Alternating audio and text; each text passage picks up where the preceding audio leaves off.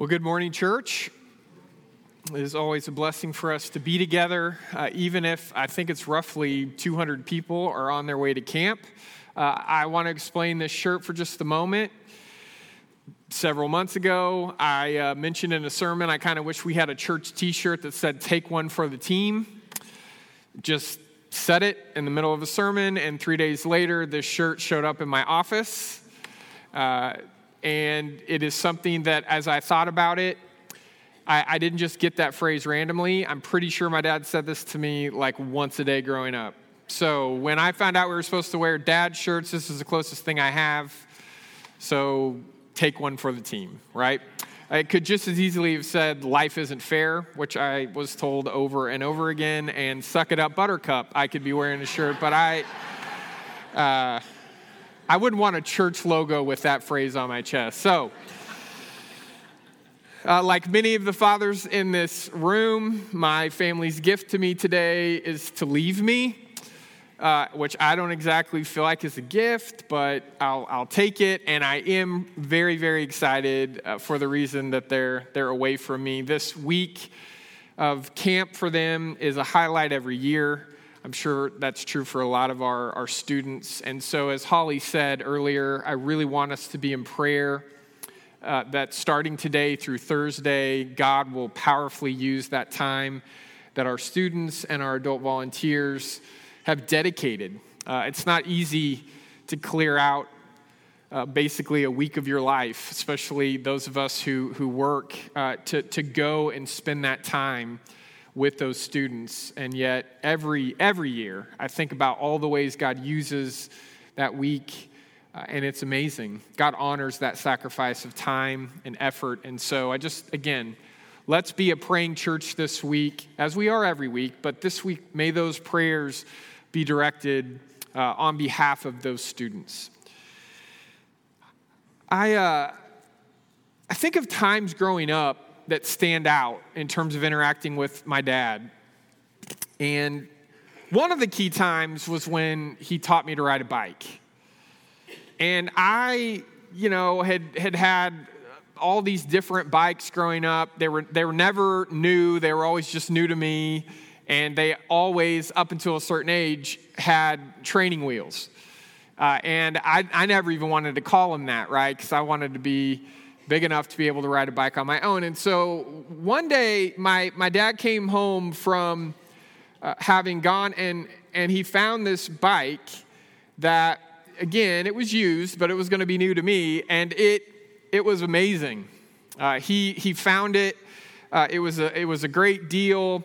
Uh, it was fire engine red, uh, and it had all of these racing features to it that weren't going to be honest for me, but at least I could dream a little bit. But the key thing was there was no place on this bike where I could find training wheels, right? So he said, okay, you're going to learn how to ride a bike. You're going to learn how to be a man today, Jared. And so, you know, I get on this bike and we go down to the school parking lot and he does what we all do when we teach people to ride a bike, right? He's jogging next to the bike, holding the bicycle seat. And he, he keeps thinking that he can let go of that bike seat and I'm not going to notice. But every time he starts to, he's still jogging next to me trying to trick me. I can feel that the bike's starting to, to wobble and that I'm having trouble balancing. And so I start yelling in a particular pitch that he found embarrassing. I'll just leave it at that. And so he would quickly put his hand back on that bicycle seat and say, okay, at some point, Jared, I have to let go. You know, you said you wanted to do this. Suck it up, buttercup, or whatever he said, right? So finally, he gets to the place where I, I've agreed that, okay, you can let go this time. And, you know, he did. And a couple of times I, I found I, I, if I was close enough to grass or whatever, I would just kind of dump the bike. And but after a little while, I got to where okay, I'm holding it up. And you know, all of us, if, if you can think back to that moment where it's, I mean, you're just riding a bike. But once your parent lets go and you're not using training wheels, you feel like you're flying or something, right? It's, it's a, an incredible feeling. And so I get going And I just start pedaling faster and faster. And I'm looking back at my dad, and he's smiling, and then he stops smiling, and he says, There's a fence. and I turn, and there's this chain link fence, and it's getting closer and closer. And he starts yelling at me, because we both realized at the same moment, he never showed me how to use the brakes. So he starts yelling, There's something on the handlebars. There's something on the handlebars. And I look down and there's nothing on the handlebars. There's no brake levers. So I just, full speed, end up with a grid on my body from the chain link fence, right? I just go full speed into this fence and get thrown to the ground.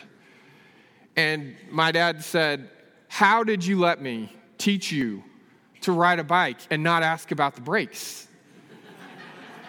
and I said, I didn't know how to ride a bike, Dad. How could you forget to tell me that I needed to use the brakes?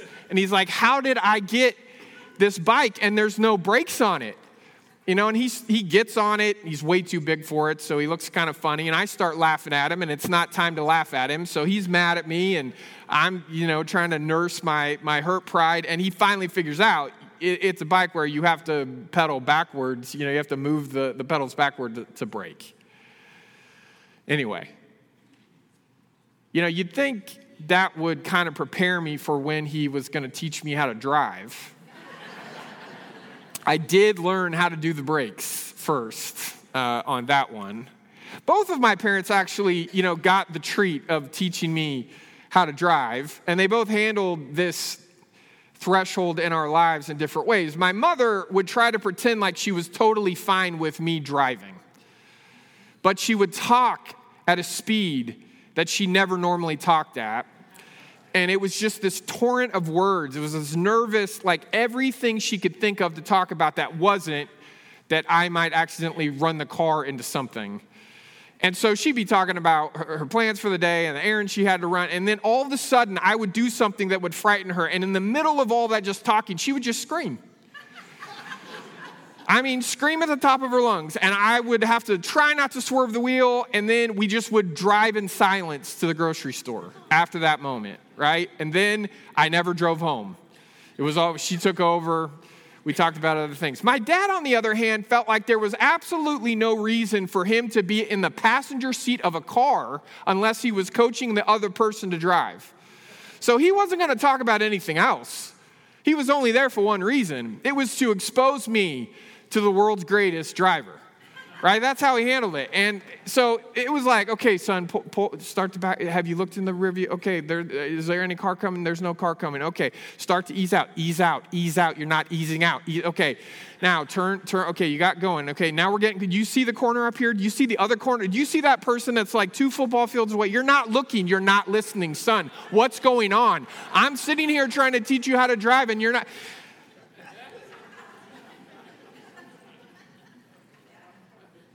And every time it ended with, Your mother's gonna have to do this.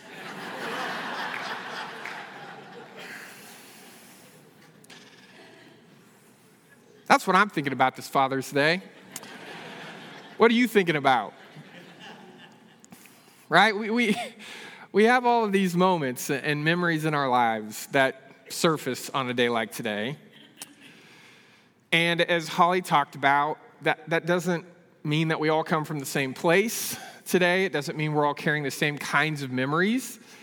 You know, it may be that your, your biological father taught you or tried to teach you how to ride a bike and tried to teach you how to drive. It may have been somebody else. It may have been your mom. It may have been uh, another person in your life who loved your parents enough to help you learn how to drive. I, I don't know all the different things that are going on inside of each one of us this morning.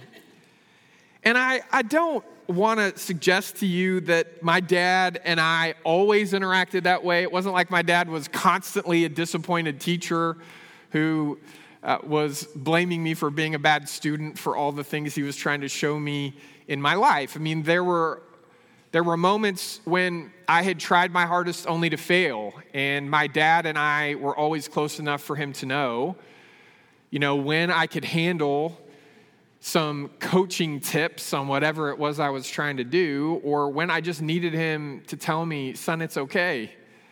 You know, everybody has a hard time with that. Everybody has things they struggle with. Let me help you. Um, and we, we, all of us need people in our lives who can push us, right? Who can, who can challenge us, but also know us well enough to know when we just need encouragement when, when we just need somebody to be there and say, it's okay, it's okay. Um, everything's going to be all right.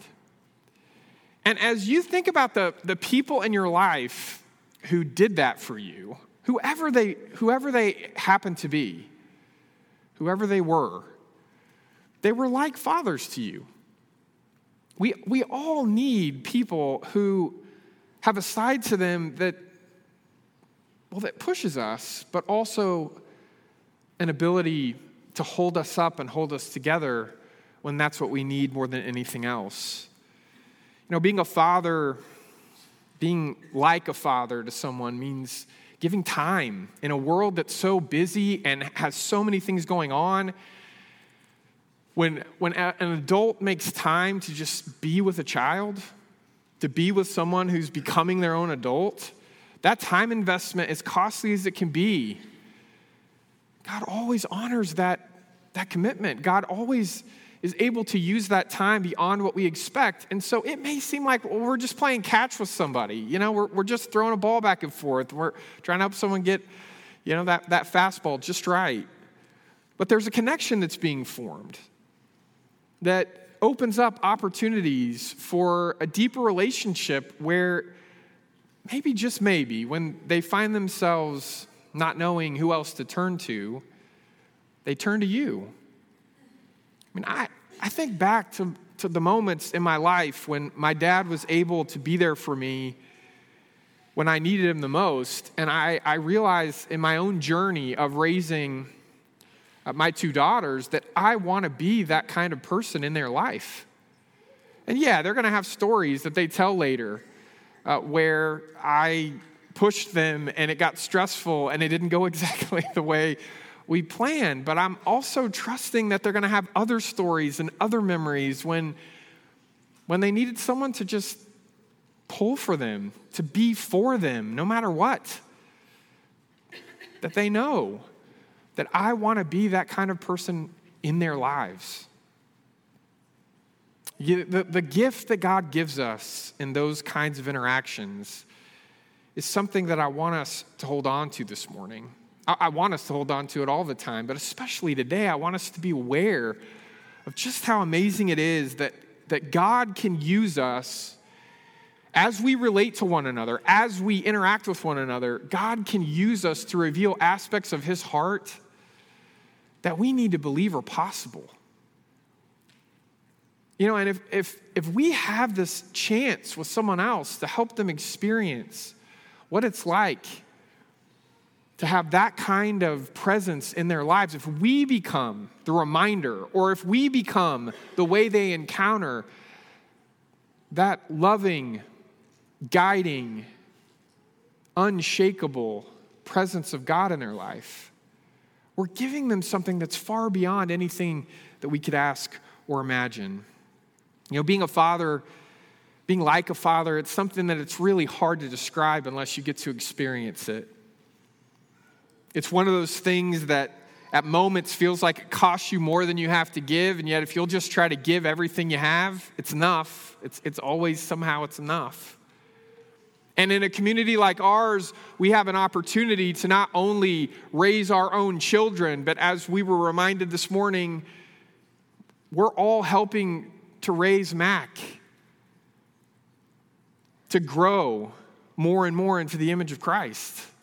We all get to be a part of that if, if we're willing to make the commitment, if we're willing to make that sacrifice. And I, I always come across these kinds of moments, these days, and I think, I know I feel like I have a lot to do and I've, and I've got all these things I'm trying to accomplish, but man, if I could just help another kid know how much God loves them and cares for them and makes time for them and would drop things to just be there.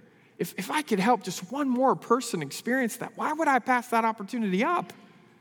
to get one more thing done, to check one more thing off my list. I still remember when I got ready to go to school at ACU. And I actually ended up getting accepted and, and planning to come here, and I'd never actually come to Abilene until my parents dropped me off to go to school here. And it was, you know, a lot of culture shock. And I had a lot of adjustments to make. But the biggest adjustment wasn't just learning how to say y'all and then when to say all of y'all. Uh, it, it, it was learning how to be my own person in the world without constantly checking back in the way that I was able to when I was still in my parents' home. And it wasn't just checking in. I mean, my dad's approach to, to shaping me in general was similar to his approach of teaching me how to drive, right? There was constant feedback. You know, son, are you, are you thinking that through? Have you thought about how, how the, all that? I kind of had this running commentary, it, I still do at some level, of my dad's voice. But it's different when you're, you're having to guess, well, I think this is what he might say, or I think this is the advice he might give. And I remember, you know, I, was, I think it was maybe dorm uh, third hall north. And I remember waiting on my, I hadn't met my roommate yet, and my parents drove away and I was trying to go to sleep that night, and I just kept thinking, what am I going to do without my dad being there? What, what, how am I going to know how to handle things that I don't even know are going to happen? Like, what, what's this going to be like? And I remember, I just remember thinking, I mean, I'm not alone, but I feel all alone. there were people around me. You know, in a dorm, there's always somebody up you can talk to. It wasn't like I was all alone, but I felt more alone than I'd ever felt before. And I think mostly it was how was I going to do this without my dad? Now, that feeling, we all, we've all had it, right, in one way or another. And I want you to tap into it because that's the place that Israel is this morning in the text we're going to read. How are they going to keep going when they don't have the primary father figure in their life. He's not going to be with them the way he's always been with them. How's it going to, how's it going to go? If you've got a Bible, turn to Deuteronomy chapter 31. We're going to start reading together in verse 1. This is Moses, and he's talking to the people. And he says, Look, I'm 120 years old today some of the dads in here don't, you're not actually 120, but you know how he feels, right? When he says that. I can't move around well anymore. Plus, the Lord told me, You won't cross the Jordan River. But the Lord your God, He's the one who will cross over before you. He's the one who will destroy these nations before you so that you can displace them. And Joshua too will cross over before you just like the Lord indicated. The Lord will lay them out before you, and you will do to them exactly what, I, what the command I've given you dictates. And then he says to them, right, be strong. Be fearless. Don't be afraid. And don't be scared by your enemies because the Lord your God is the one who marches with you. He won't let you down and he won't abandon you. And then Moses called Joshua and with all Israel watching, he said to him the same thing, right? Be strong and fearless because you are the one who will lead this people to the land the Lord swore to their ancestors to give to them. You're the one who will divide up the land for them, but the Lord is the one who is marching before you. He's the one who will be with you. He won't let you down, He won't abandon you. So don't be afraid or scared. Now, there's a reason that Moses says this to all of the people. Then he, then he gets Joshua and he says it all again. And, and it's because Joshua needs to hear it a second time, and so does everybody else standing around listening, because they know Joshua and they know he can't handle it. Not on his own, right? They've, they've learned to trust Moses as they've wandered in the wilderness. As, every time they, they get hungry, he finds a way to whip up more food than they need. right? Every time they get themselves in a fix, he's there. Even when he gets angry at them, he takes care of them. There's been times that he's just wanted to say, I'm going to pull this car over, and he keeps going. But now he says, I'm not going with you where you're going next. But God is. And I think he reminds us this morning, these words, the power of the Holy Spirit, speak to us the truth this morning, right? That we, we need to know this. That with all of the dads that are in this room, with all of the, the different dads that we've related to in our lives, all the father figures we've had, the truth is this that God is our truest and our most faithful Father. That God will never leave us or forsake us, and that God will always keep finding new ways to help us experience His love. And we need to be reminded of this truth, even if it's something that we've known by heart for a long time, because all of us have moments where we, we're getting ready to, to have to deal with something or we're facing something and we feel that old fear rise up in our souls again. We, we feel that, that sense of nervousness and anxiety that comes when we think, I don't think I, I don't think I can do this. I don't know how to do this. And, and even though we, we would never say it out loud, right? We all have moments where we just wish we could go back to that time in our lives when our, our dads would do it for us. Or, or at the very least, our dad would be the one standing next to us saying, You got this, it's, it's going to be okay. Our father figures in our lives, at their best, point us to our, our true Heavenly Father. And we've got to hold on to that, that truth no matter how old we are, how experienced we are, or how much at times we feel like you know, we can handle the, the curveballs that are thrown our way because all of us have moments when we realize the, the limits. We reach the end of ourselves and we long for a father to be there for us. So, years passed. I'd gotten through my undergrad and I was working on finishing my Master of Divinity and I was, I think they've condemned these now because of how old I am, but I was living in the Sherrod apartments. And my dad, right around that time, uh, decided that he was going to pursue his Doctor of Ministry degree at ACU. And what that meant was that uh, for a week every summer, he would come out and he would attend class. And uh, because my dad would always stay at a place that's free rather than pay to, to stay anywhere, uh, he decided he was going to sleep in the Sherrod apartments for that week, right? He would stay with, with Lauren and I uh, after we had gotten married. And so we always looked forward to those, those weeks, uh, but there was always a part of me that, you know, kind of thought, how's this going to go? You know, because I, I wasn't a kid anymore. And, you know, I was all of 23, so I was, I was definitely more experienced in life, and I felt like I had it mostly figured out. And I didn't need someone treating me like every decision I made needed to be questioned or second guessed, or, you know, my dad, even, even now, if I'm driving my dad, it's, I might as well be 15. Like, why are you parking here? What's this parking job? You're not even straight. Would you back out and, you know what, just give, let me, where's your mother, right? So, uh, there's just times where you think this is going to be hard to, all of us have gone home again, right?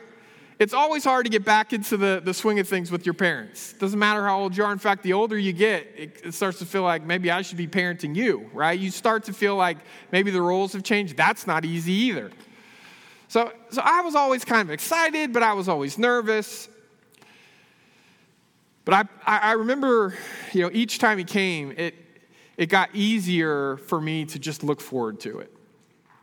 Because we'd sit around the table at night. I mean, he had to be in class all day, but he had the evenings with us. And he, he would tell us a little bit about what was going on in class, but mostly we would just reconnect and we would find ourselves telling old stories and laughing and you know my family has this habit where when you tell a story it gets better the next time right there's we never let the facts get in the way of a good entertaining turn at the end of a story. And so uh, we, we just, it just always took me back in all the best ways. I remember uh, the, the last time that he came out, Lauren uh, just said to me uh, one evening after we had dinner with my dad, You're like a different person when he's around, and you laugh a whole lot more. And you just seem more carefree. And I'm happy for you that you get to spend time with him. And I thought, Yeah, and you're sad he's leaving, but she didn't say that part. So I realized it wasn't her that was going to be really sad he was leaving, it was me. And I remember we at that time we not only did we live in Sherrod apartments, we shared a car, and it was a Saturn. You remember those? A uh, little tiny white. Well, it wasn't white because we live here, but it was it was underneath the dirt and the dust. It was white, little white Saturn. And I remember driving my dad to the the international airport that we have. Uh, no. And I, I got there and I let him out, and I remember, you know, he had this hard Samsonite gunmetal suitcase that you could take somebody out with on accident. He, he got it out of the, the trunk of the car and and I was getting ready to, to say goodbye to him and uh, I was just feeling overwhelmed with the sense it was like I was back a freshman thinking I don't want him to go because I'm still trying to figure life out and I'm still trying to figure things out. I'm still trying to be the kind of person that that I know he raised me to be, and yet I have all these questions. And while I was thinking about all those things, he just he put the, the suitcase down and he walked directly to me and he put his hands on my shoulders and he said, Son, you're a good man, and I'm proud of you. I love you. Gave me a hug, got into the, the airport, and uh, we drove away. And I just had that same familiar ache of feeling alone. Even though Lauren was with me in the car and we were driving back to our house, and we kind of could have predicted how things were going to go next. And, you know, most of the challenges we were going to face, we'd faced before. But I still wanted my dad to be with me. And I haven't had a lot of these moments in my life.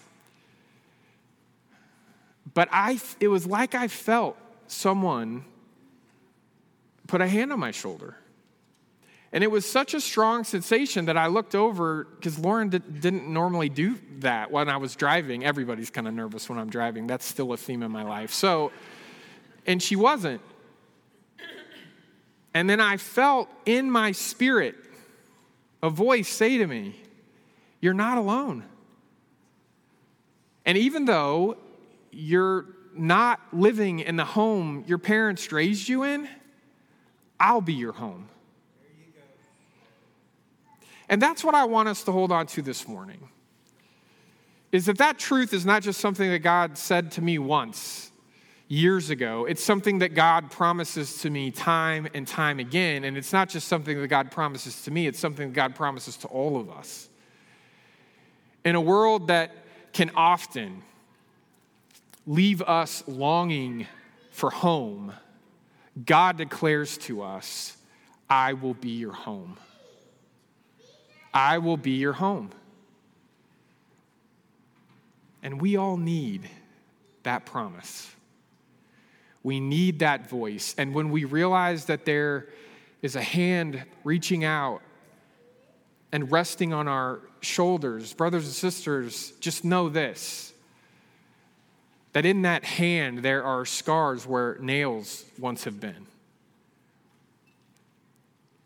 And that our future, the life that we have yet to live, it's not really depending on us, it's depending on Him. And to the degree that we can trust Him, to the degree that we can be open to Him, we get to experience the confidence and the courage and the fearlessness that comes with knowing that wherever we are, we're home because God is our home. He's with us, He will never leave us or forsake us. We're going to take communion now.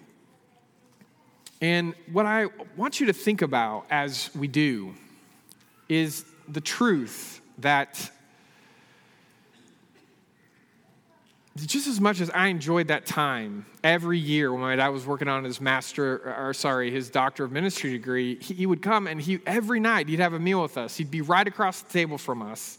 And that's one of the things I miss the most. It's still one of the things I miss the most.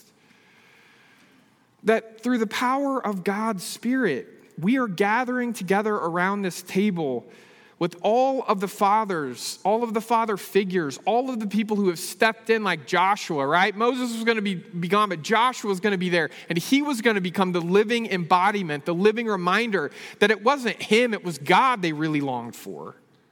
And he was going to point them to the presence of God, that we can do that for one another, that we, through the power of God's Spirit, we're gathering together with our true Father and all the other fathers we've ever had, and that God is knitting our souls together in ways beyond our, our understanding. So it doesn't take understanding, it takes faith. And I want you to hold that hope in your heart. That if you're weary and you're tired and you just wish you could go home, that we are home. We're home in Christ. Let's pray. God, as we take this bread, we, we ask that you would help us experience that gentle, strong presence. And that we would also remember the ways in which your gentle yet strong presence in our lives has been made real through ordinary flesh and blood men who stepped up when we needed it to be there to walk beside us, to encourage us, to challenge us, to find a way to, to not only coach us, but to show compassion and care and to give us courage. As we eat this, this bread, may it remind us of the fact that that's always how you work, God, that you take on flesh to nourish not only our bodies, but our souls. And for that, we thank you. It's in Jesus' name we pray. Amen.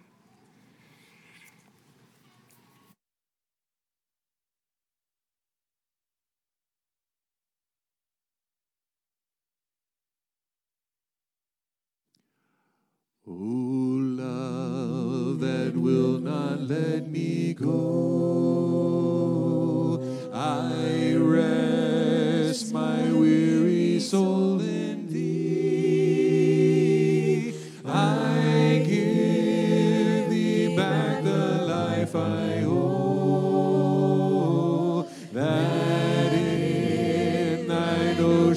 ocean its flow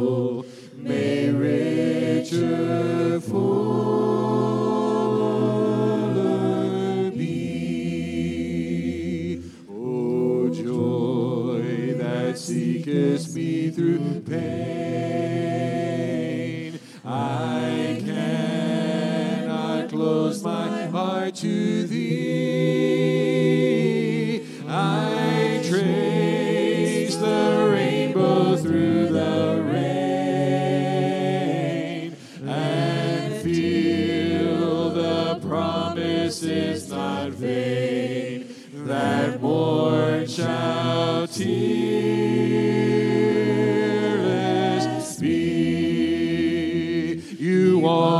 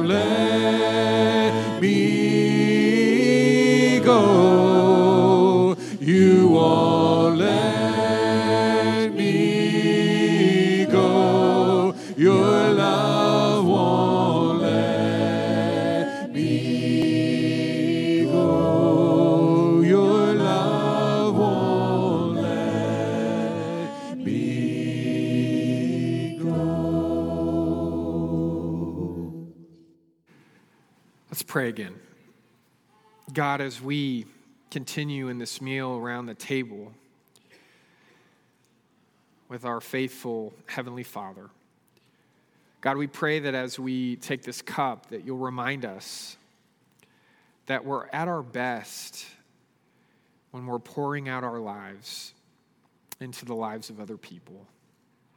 And we pray that you would help us think of the opportunities, of the, of the relationships that we have that we know, God, you could help us invest more time and energy and imagination in. God, we want to be living reminders of your goodness, your faithfulness, your presence, and we need your help to do it. So help us. We beg in the name of your Son. Amen.